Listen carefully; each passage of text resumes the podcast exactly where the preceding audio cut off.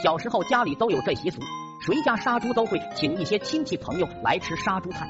这天我家杀猪，我爸和我爷正在后院忙乎着，我就想表现表现，找点活干。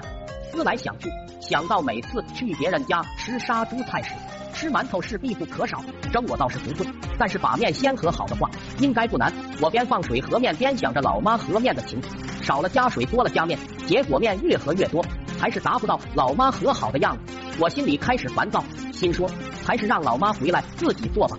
乱七八糟的面粉肯定不能再用。往哪扔也是个难题，被发现了肯定被骂。最后我小脑瓜子一转，直接塞到灶堂里。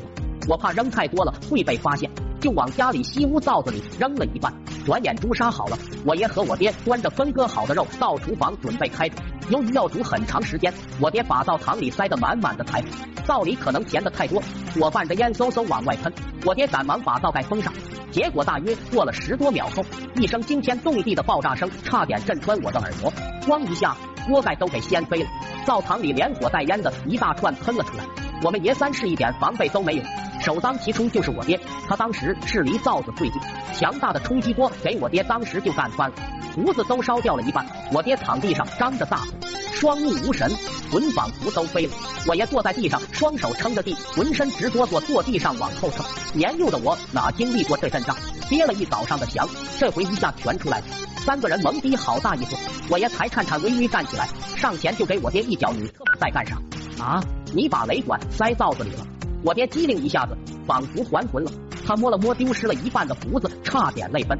我也不知道咋回事啊，这灶堂子咋还会炸？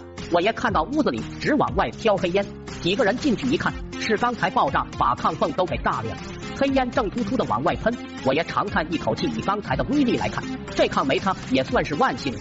别光瞅着了。去东屋烧水吧，这些东西以后再修吧。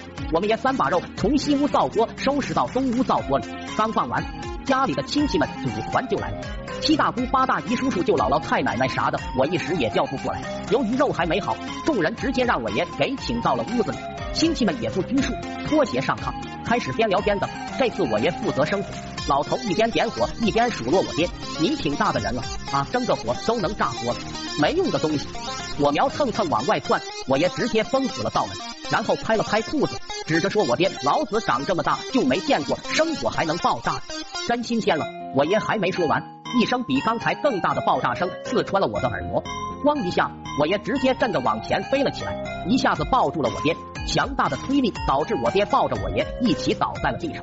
这次威力更甚，以至于锅里的肉啥的都飞了出来，掉的满地都是。我爹双目无神。魂好像又飞了，我爷看他没反应，艰难的爬起来，然后吼道：“快上屋，看看你舅奶奶他们有事没有？”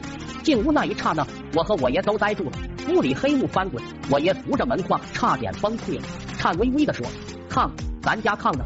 然后才发现一众亲戚都在地上蒙衣，我都分不清男女，更分不清谁是谁，因为每个人身边都黑雾弥漫，满脸黝黑锃亮。这一刻，就像被按下了暂停键，众人被炸的都仿佛不知身在何处。我二爷首先反应过来，对我爷问道：“怎么了？是打仗了吗？”边说话边吐黑烟，就像妖精施法一样。我四叔委屈对我爷说：“我不就想多吃您几口猪肉吗？至于炸我们吗？”